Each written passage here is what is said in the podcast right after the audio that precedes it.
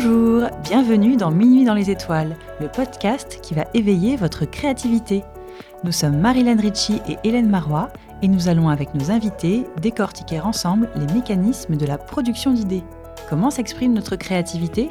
Comment fonctionne-t-elle? Comment la stimuler pour développer nos talents au quotidien? C'est ce que nous allons explorer aujourd'hui avec Yacine Chalal, entrepreneur et designer dans le bijou. Bonjour Yacine. Bonjour. Vous n'avez pas l'image, mais j'ai devant moi un jeune homme souriant au style unique, paré de superbes chaînes, bracelets et bagues à faire pâlir nos lunettes étoiles.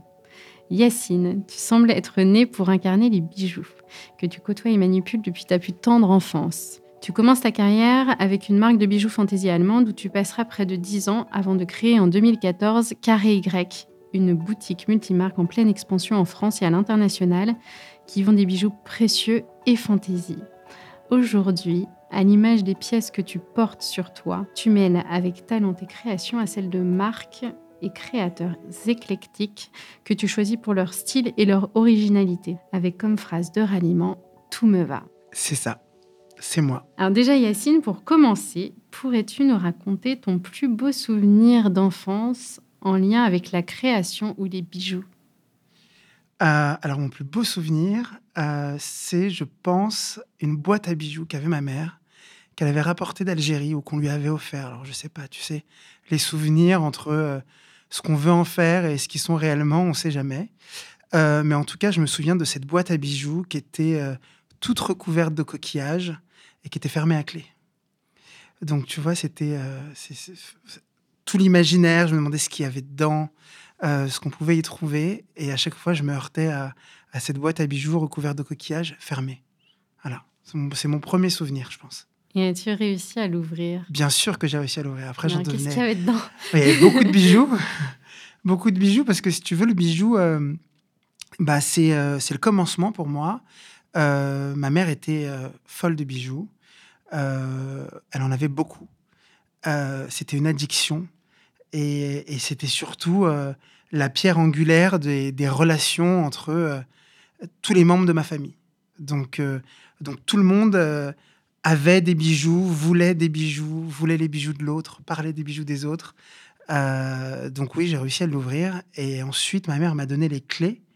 Et ma mission était, en fonction de ses tenues, de lui assortir les bijoux qu'elle mettait au quotidien. Voilà.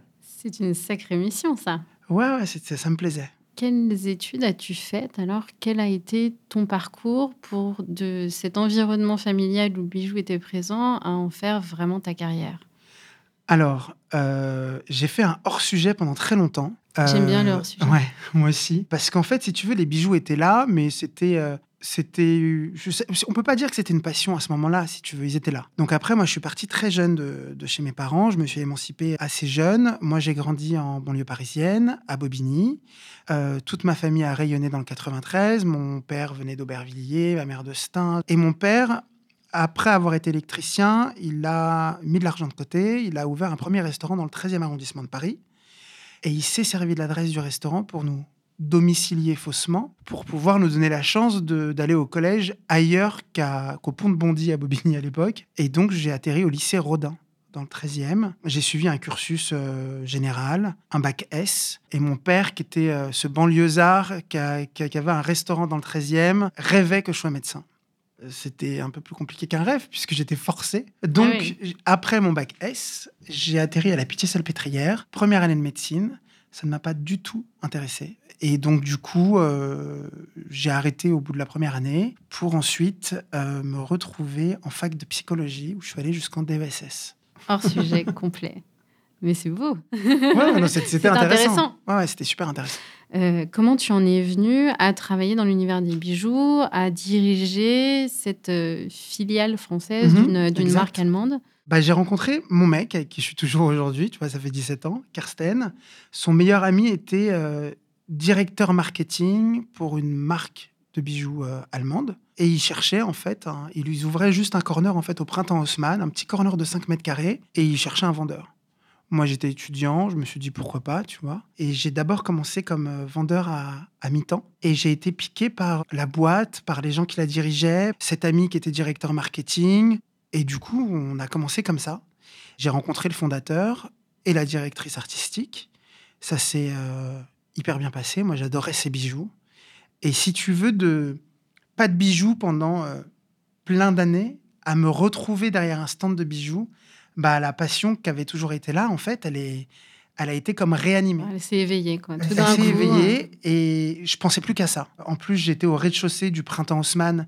C'était merveilleux pour moi qui ne connaissais pas du tout ni les grands magasins, ni le bijou, ni la mode. Enfin, je me suis retrouvé là et puis j'étais jeune et sans peur surtout. Et j'ai cru que je pouvais aller loin avec ça. Et je suis allé très loin. Parce qu'on ne m'a pas arrêté, parce qu'à aucun moment on m'a dit que je n'avais pas les capacités, on ne m'a pas dit que je n'avais pas les diplômes. J'avais en face de moi une équipe absolument merveilleuse, un fondateur de marque et une directrice artistique qui étaient hyper bienveillants, qui m'ont donné la chance et qui m'ont dit, voilà, si tu penses y arriver, eux, ils avaient déjà la structure, qui pouvaient me soutenir et qui pouvaient soutenir mes élans et mes envies de conquérant, parce que j'avais 20 ans. Et qu'à 20 ans, tu peux tout faire. Tout est possible. Tout est possible. Et tu parles d'une structure. Donc, en fait, quelque part, tu as une carte blanche au sein d'une structure déjà établie avec un monde à imaginer sur le marché français, quoi. Exact. Mais ce n'est pas si simple que ça parce que c'était un marché français vu depuis l'Allemagne par des créateurs et des entrepreneurs allemands. Et qui, forcément, j'ai dû me mettre à la page, tout apprendre, faire semblant de tout savoir et me mettre au niveau. Et bosser énormément, jusqu'à apprendre l'allemand que je parle aujourd'hui couramment. Et t'en as été jusqu'à apprendre l'allemand, c'est-à-dire que t'as eu besoin aussi de t'immerger quelque part dans la culture qui était la culture de la maison mère pour pouvoir mieux dialoguer et faire que choses avancent sur un autre territoire. Ouais, alors en fait, moi, quand j'ai rejoint cette marque au départ, c'était avant qu'elle ait un énorme boom en 2007. Moi, j'ai rejoint la boîte en 2005. Donc au départ, il y avait une ligne de bijoux un peu plus consensuelle, mais avec, si tu veux, un vide sur le territoire français, puisque c'était une époque où Swarovski était là, mais ne nous apportait pas grand-chose. Agatha était en plein changement, puisque je crois qu'ils étaient en train de vendre. Enfin, et puis, il y avait moi tout seul avec cette marque-là. Personne ne m'attendait, on s'en moquait complètement.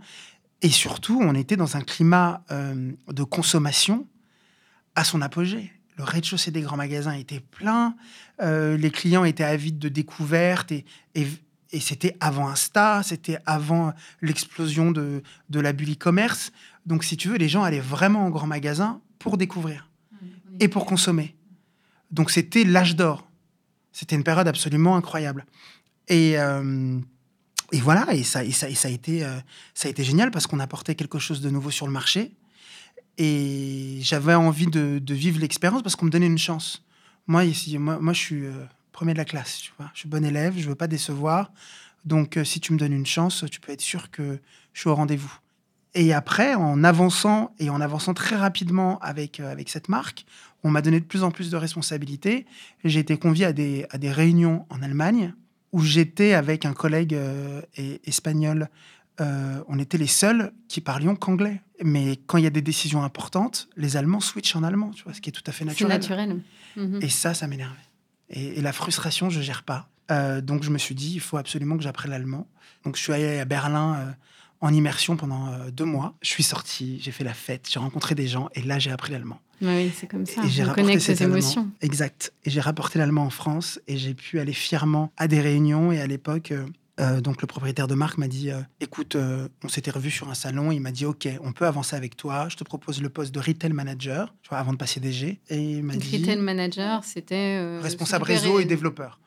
J'étais en fait la seule personne qui représentait la marque en France. Et je travaillais depuis mon appartement. Donc ça, c'était les prémices, tu vois. Après, on est allé beaucoup plus loin, puisque après, j'avais 120 personnes et des bureaux de 500 mètres carrés, enfin voilà.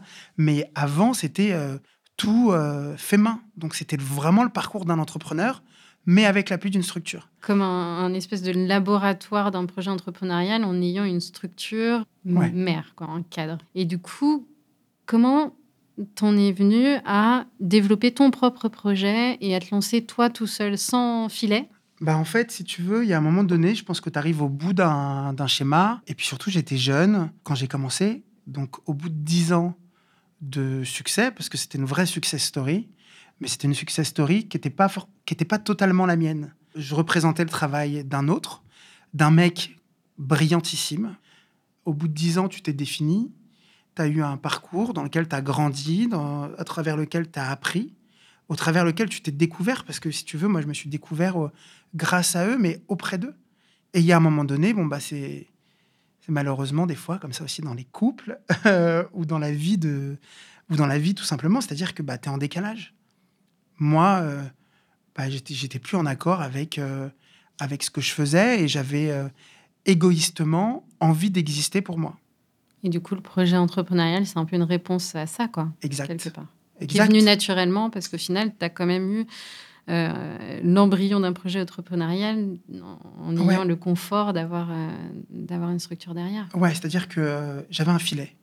C'est-à-dire que derrière, il y avait une société qui pesait énormément, puisque la marque faisait plus de 200 millions d'euros de chiffre d'affaires international. Donc, si tu veux, c'est un beau gros filet. Et puis, tu avais un mec charismatique qui était là, quoi, derrière toi, qui te disait, vas-y, fais-le, tu peux le faire. Enfin, ça permet de construire une confiance aussi, quoi. Ouais. Et du coup, moi, j'étais le représentant de la marque numéro 1 en France sur le secteur de la bijouterie fantasy.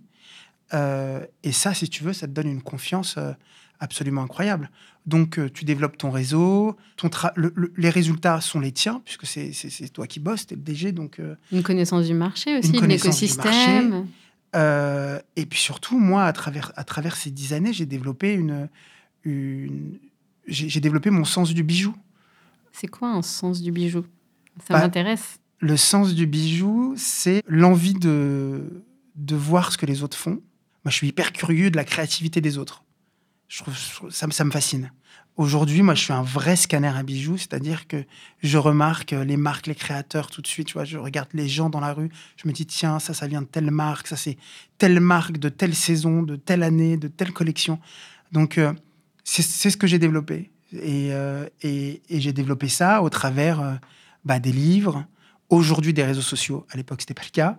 Mais en tout cas, des livres, des expos, et puis surtout au travers de l'accompagnement des autres. Et j'avais vraiment, tu vois, cette bienveillance-là. Mais du coup, tu as à la fois développé les connaissances business, un sens business que tu avais, mais que du coup, tu as encore plus développé, en fait, que tu as confronté à la réalité, quoi. Que j'ai confronté à la réalité. Et en fait, mon père était un peu un magouilleur qui avait envie de s'en sortir, de réussir, qui était faussement électricien, un peu receleur, et qui a monté, si tu veux, son resto grâce à ça. D'où l'omniprésence de bijoux aussi, tout le temps, tu vois. C'était, et du coup, j'ai toujours eu ce sens, je pense, de la démerde. Et de se dire qu'on vaut plus que ça. Voilà. On vaut plus que de là où on vient et de là où on pense vouloir nous faire aller. Et à partir de ce moment-là, tu te démerdes. Tu te démerdes, mais tu vas là où tu dois aller. Avec cette vision toujours tournée vers l'avenir, pas trop regarder derrière, je suppose. Ah ouais, le passé m'emmerde, absolument.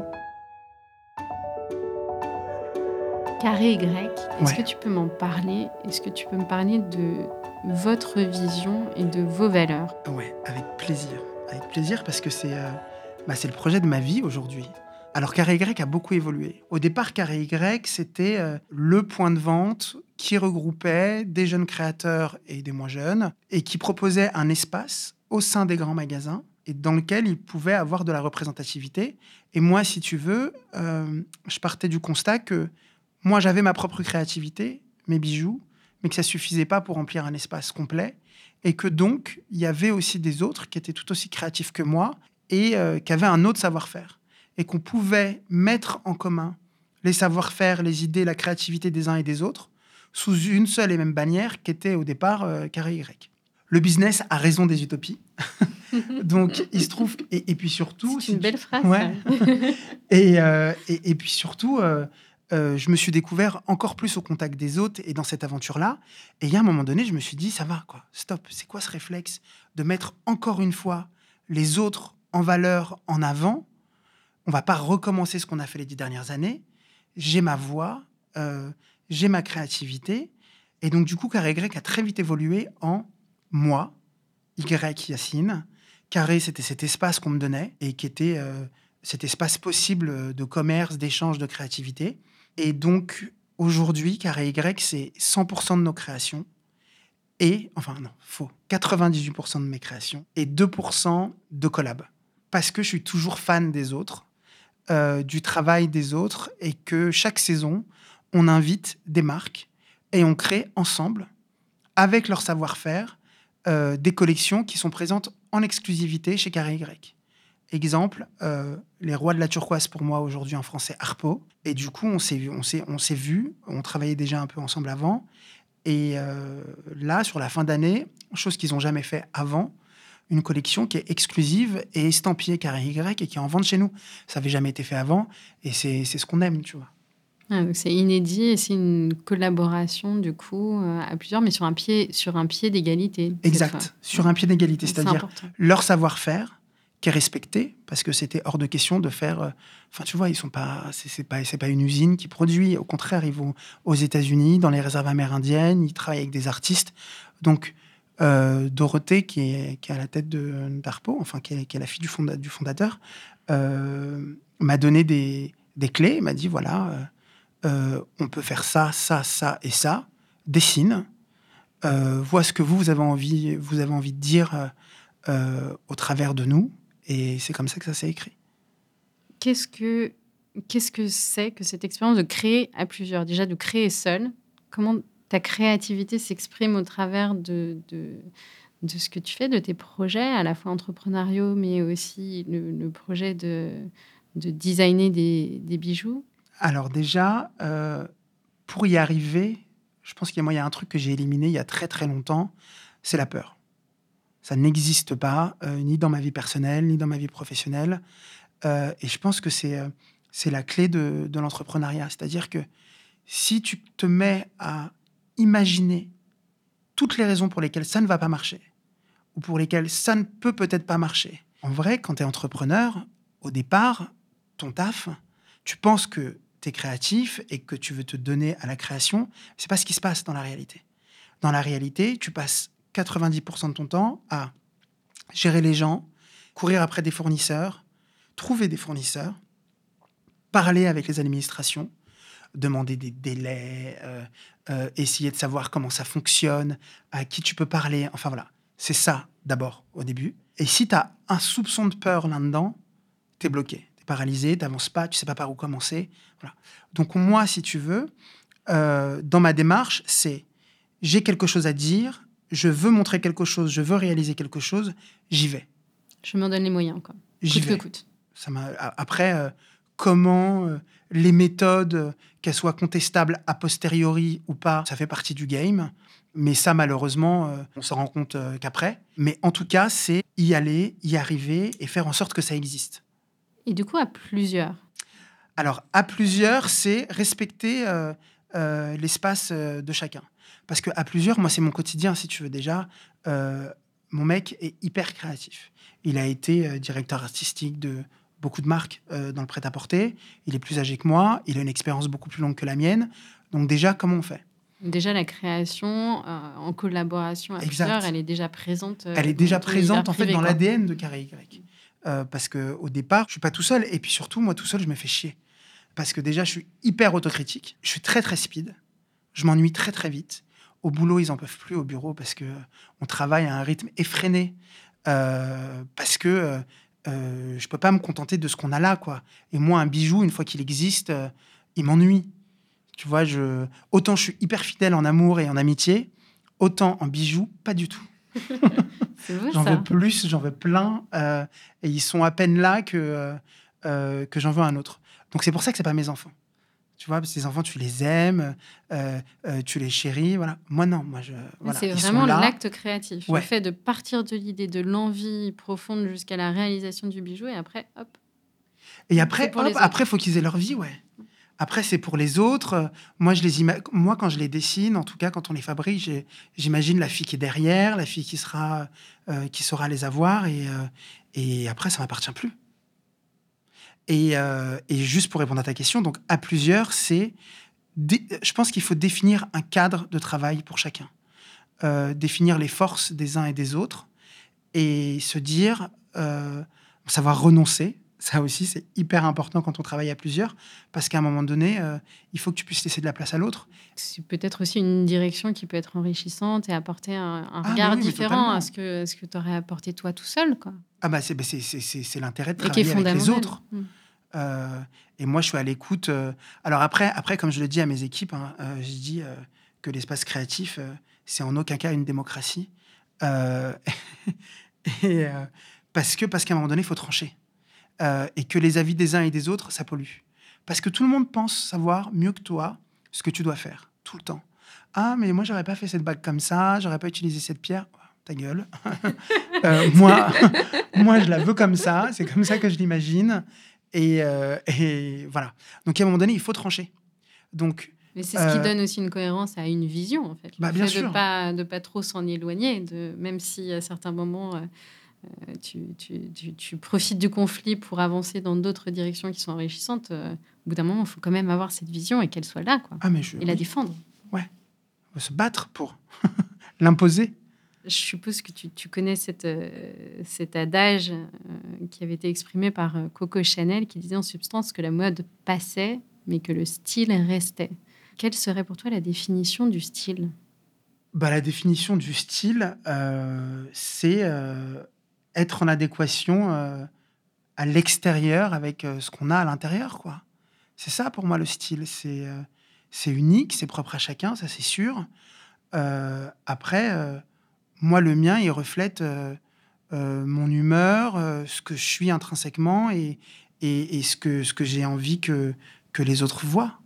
Voilà. Une connexion, en fait, aux émotions. Et quelque part, la clé du style, c'est de savoir se connaître soi. Ouais, exactement. Aussi. Et s'assumer. Et pas avoir peur du regard de l'autre. Donc, que le temps passe, que le style reste, que les modes passent, enfin, j'en sais rien, ce qu'elle a dit, Coco Chanel, si tu veux. Elle a sûrement raison. Ou pas, forcément. Ou pas, mais en tout cas, moi, ce que je pense, c'est que le style, c'est propre à chacun. J'ai une autre question, alors, qui peut être peut-être en lien avec le style, mais pas forcément. Comment toi, tu vois la transgression ? Parce que la joaillerie, c'est un univers qui a ses codes, qui peuvent être très, très rigides pour une grande part. Est-ce que toi, tu te vois comme une proposition qui les transgresse ? Oui, parce que moi, les codes, je m'en fous, en fait. Moi, ce qui m'intéresse, c'est ce que j'ai envie de dire, ce que j'ai envie de donner, comment j'ai envie de le partager. Et d'ailleurs, notre packaging est un ode à la transgression, puisque j'ai décidé d'utiliser... Alors, déjà, j'avais envie d'un packaging qui soit respectueux de l'environnement. Parce que je pense que tu ne peux pas évoluer dans le monde sans prendre conscience des autres et de ce qui t'entoure. Donc, on cherchait un packaging qui soit 100% recyclable et ou pas à partir de matières recyclées. Et du coup, on a décidé de détourner le packaging de la food. Parce qu'on s'est rendu compte que la food, puisqu'on en consomme beaucoup, eux, ils avaient déjà compris qu'il fallait que ce soit un peu recyclable. Et du coup, nous, le packaging, on s'est inspiré du fast-food. Et nos packagings sont des boîtes burgers, des paper bags recyclables, parce que pour moi, ça représente déjà ce que j'aime.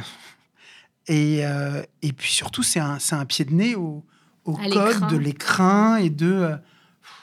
Ouais, non, moi j'ai envie de me faire plaisir. Et mine de rien, le fast-food, ça représente aussi un peu le plaisir un peu immédiat, un peu transgressif, tu vois. Et puis quelque chose qui passe aussi. Et quelque chose qui passe. On l'a mangé, quoi. Bien sûr. Voilà. Ce qui m'a marqué aussi quand je suis allée à la découverte de ton univers, c'est le côté sans phare, naturel, non photoshopé. Alors, je pense qu'aujourd'hui, on commence à en parler un petit peu, ça commence à émerger, mais clairement, il y a quelques années, ce n'était pas du tout le cas. Comment on fait quand on est à la pointe des tendances, comme tu dis, que ce soit environnemental ou autre, pour imposer un point de vue qui est radicalement différent de ce qui se fait. Ouais, je suis enfin à la mode, alors je suis très content. Parce que pendant longtemps, dans ma jeunesse, on s'est moqué de moi. Quand j'allais même au niveau perso, quand j'allais en boîte, on me disait, mais comment il est habillé, à quoi il ressemble. Voilà, aujourd'hui, je plains un peu aux jeunes, puisque même les rappeurs se font des brushings maintenant. Donc, si tu veux, c'est cool. Mais non, je pense que moi, j'ai la chance d'avoir une vie personnelle stable que j'aime, que j'ai pris le temps de construire. Donc à partir de ce moment-là, les autres, je m'en fous. Et puis surtout, moi, quand j'ai lancé Carré Y, j'avais envie que ce soit l'anti-moi des 10 ans précédentes. J'avais envie de m'affranchir des codes du bijou commercial et puis même on s'en fout, quoi. Enfin, si tu veux faire du bijou commercial, vas-y. Si tu veux faire du bijou de créateur, vas-y. Et si aujourd'hui j'ai envie de faire de la haute joaillerie et que demain j'ai envie de vendre des bijoux en acier, bah pourquoi pas. C'est que j'ai ressenti qu'on en avait besoin, qu'on en avait envie. Et comme moi, je suis hyper à l'écoute de mes émotions et je pense que je suis hyper sensible parce que y a des endroits, par exemple, où je peux pas aller, où par exemple, je peux pas aller dans des concerts. L'émotion des autres me submerge et je dois partir. Une espèce d'hyper-empathie. Ah ouais, ça, je peux pas. J'y arrive pas. Et du coup, c'est vrai que je suis très à l'écoute de ce qui se passe et de moi-même. Donc, à partir de ce moment-là, bon, bah, on n'a pas peur, on y va. Une petite dernière question avant de laisser la parole à Hélène. Est-ce que tu as des rituels ? Des rituels pour te mettre justement dans une espèce de cocon et qui sont favorables à tes moments créatifs ? Non. Pas de rituel, parce que moi, j'aime bien créer dans le bordel. Du chaos n'est l'idée, quoi. Ouais. Ouais, parce que les journées sont courtes. Quand, tu sais, quand t'es entrepreneur, t'as tellement de choses à faire qu'à la finale, la création, elle doit... c'est toujours le dernier moment de la journée. J'ai la chance d'avoir une super équipe. Dans la partie créative, en fait, il y a Karsten et Shao Dan, qui est son assistante, qui, elle, fait tous les dessins 3D. Et donc, du coup, pour la partie création, pas de rituel, mais en tout cas, c'est vrai que je note tout sur mon téléphone. Les vacances me font du bien. C'est vrai que j'aime bien partir en road trip l'été, loin des hôtels, loin des gens, loin de tout. Et c'est dans ces moments-là où j'ai des envies de création, en fait. Donc, je pense que pour créer, tu as besoin d'être en déconnexion avec le quotidien. C'est beau, ça. Merci. Copyright ? Ah, si tu veux. Merci, écoute, Yacine, pour ce cheminement dans ton univers et dans ton processus créatif. Je vais laisser la parole à Hélène, qui va te proposer un autre voyage dans tes étoiles, celui-ci. Génial, merci.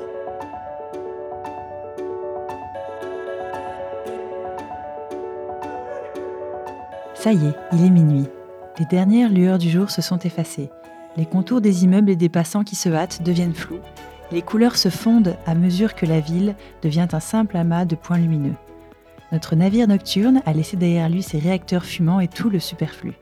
Il est prêt à partir, hors de la boîte, vers les étoiles de Yacine. Mais avant de s'élancer, il s'arrête quelques instants en apesanteur, dans le vide. Yacine ? Il est où ton seuil entre essentiel et superflu ? Bonne question. Je pense que c'est hyper essentiel d'avoir du superflu. Ouais, non, j'ai pas de seuil. Et si tu ne devais garder qu'un seul bijou, quel serait-il ? Ah, la bague. Une bague avec un camé que Karsten m'a offert pour mes 30 ans. Un camé, donc c'est un visage, en fait, ça évoque quelqu'un ? Non, il a fait faire un... Alors, pour mes 30 ans, j'ai eu une bague que je porte tout le temps. En or, avec des diamants et des saphirs. Et à l'intérieur, il y a un camé qu'il a fait faire et qui représente une chimère. Et au dos de cette bague, il y a marqué « Forever Love ». Donc je la garde. Un très beau présent. Alors, si je te demande ce qui est vraiment précieux, si c'est la valeur d'une pierre ou la valeur sentimentale... La valeur sentimentale. On est d'accord, là-dessus. Ouais. Et alors, quel serait le plus bel ornement de la nudité ? Le plus bel ornement de la nudité ? Alors, si on vivait tous nus... Alors, ça dépend. Je pense que une paire de créoles, c'est hyper beau quand t'es une femme avec des cheveux un petit peu longs. Et quand t'es un homme, je pense qu'une chevalière. Une chevalière. Voilà. C'est intéressant ce que tu dis des bijoux pour hommes, parce que là, à Carré Y, vous créez essentiellement pour les femmes. Il y a aussi, je crois, des bracelets et certains... En fait, on a lancé une ligne homme il y a quelques temps maintenant, qui marche très très bien. Et on n'est pas assez connu d'ailleurs pour cette ligne homme. Et c'est un vrai succès en tout cas pour nous. Et on vend de plus en plus de bijoux hommes, même si la tendance et la mode est plutôt au genderless. Et Dans le bijou, c'est pas possible tout le temps, parce que le bijou, c'est un terrain de proportion. Donc, on n'est pas totalement genderless, même si on fait ce qu'on veut avec ses bijoux. Toi, clairement, tu portais des bijoux que beaucoup d'hommes n'oseraient pas porter. Et pourtant, dans d'autres cultures, à d'autres époques, le bijou masculin a été et encore un signe de richesse, de statut social, symbole guerrier, royal, religieux, simplement parure de fête. Enfin, c'est vraiment très large. Moi, je trouve ça vraiment dommage. J'imagine que toi aussi. Comment tu verrais évoluer l'univers de la bijouterie pour les hommes ? En tout cas, il évolue. Vers la pluralité, vers beaucoup plus de choses. Nous, aujourd'hui, en collection, là, par exemple, on sort une collection au mois de janvier. On a une grande gamme de boucles d'oreilles pour hommes. Le bijou homme, c'est pas que la chevalière et un bracelet en pierre fine, tu vois. C'est pluriel et c'est beaucoup de choses et ça arrive. Et toi, dans les road trips de vacances de déconnexion que tu évoquais, ou même dans tes voyages, quand tu vas chez des fournisseurs de pierres, j'imagine que tu as peut-être pu découvrir des bijoux, des personnes étonnantes. Tu aurais peut-être un souvenir à nous raconter ? Alors oui, parce qu'à toutes les façons, à chaque voyage, je rapporte un bijou, une inspiration. Il y a 2 ans, j'étais au Portugal et j'ai découvert toute une technique de travailler l'or en filigrane, que j'ai rapporté et du coup qui va bientôt arriver en collection. Je suis beaucoup allé en Inde et en fin de compte, l'Inde, c'est les pierres. T'es tout de suite appelé par les couleurs, par les minéraux. Mais c'est en Inde que j'ai découvert les bijoux victoriens. Parce que forcément, c'est l'époque de la colonisation, tu vois. C'était sous la reine Victoria. Et du coup, en Inde, ils ont énormément assimilé le bijou victorien au bijou traditionnel. Et du coup, de là-bas, j'ai ramené cette passion. Je suis collectionneur de bijoux. J'en ramène de partout, tout le temps, ça c'est sûr. Mais j'ai une vraie passion pour le bijou victorien que j'ai découvert grâce à des voyages en Inde. Et du coup, l'été dernier, je suis allé en Angleterre, en Écosse. Et à chaque fois, je fais le tour des antiquaires, des salles de vente et les bijoux victoriens, c'est un bijou qui m'intéresse parce que c'est un bijou qui est pour le coup vraiment lié à l'émotion. C'est des bijoux dans lesquels on peut retrouver les cheveux d'une maîtresse défunte. Enfin, voilà, c'est hyper intéressant. En collectant des bijoux comme ça, tu dois avoir vraiment tout un tas de choses et surtout, tu dois avoir le travail d'artisans très varié avec des savoir-faire qu'on connaît pas ici. Le travail des mains vraiment unique. Est-ce que ce travail des mains, il te manque, toi ? Est-ce que tu aimerais les utiliser plus ? Non, moi, je suis admiratif du travail des autres. Et je respecte beaucoup l'artisanat parce que c'est des savoir-faire... ça prend du temps. Et moi, je n'ai pas de frustration, en fait, du fait de ne pas savoir les créer. Je suis très heureux déjà de savoir les imaginer et de les rêver et de faire en sorte qu'ils puissent exister. Je suis fasciné quand je vois les gens le faire. Et puis, j'adore aller dans les ateliers. J'adore... découvrir de nouveaux savoir-faire, mais ça me va de ne pas savoir tout faire non plus. Yacine, quand je vois tout le mix and match de bijoux que tu portes autour de ton cou, je suis curieuse d'imaginer le parfum ou les saveurs que tu choisirais si tu devais faire une composition dans un autre registre. Écoute, c'est vrai que j'adore le parfum et le milieu de la beauté en général. En plus, c'est très tendance en ce moment et j'adore ça. Franchement, j'adore découvrir tous ces nouveaux univers. Et le parfum, en ce moment, parce que c'est comme les bijoux, hein, je me lasse vite, j'aime bien changer. J'aime pas l'idée d'avoir, une empreinte olfactive et qu'on sache que c'est toi qui es passé 2 minutes avant. Ça m'ennuie un peu. Donc, je change, je brouille les pistes. J'aime beaucoup la bergamote. Et les eaux de Cologne. Voilà, j'ai envie de quelque chose de frais. Donc tu es versatile avec les parfums comme avec les bijoux. Ah ouais, totalement. Je peux porter aussi bien un oud qu'une eau de Cologne, une eau de rose, voilà. Ouais, ça t'inspire les odeurs aussi ?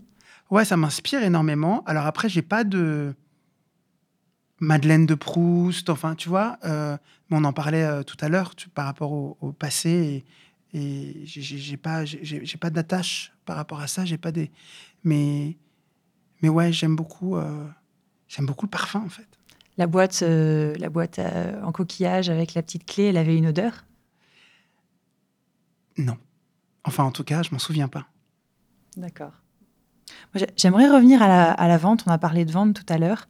Tu disais que toi, tu n'avais aucune peur et tu étais vraiment à l'aise avec la mise en avant de ta création. Mais j'ai l'impression que moi, il y a une difficulté croissante entre vendre le produit de quelqu'un d'autre, vendre son produit et finalement se vendre soi, qui est un peu le truc ultime et ce qu'on est tous amenés à faire quand on doit postuler pour un emploi ou présenter quelque chose.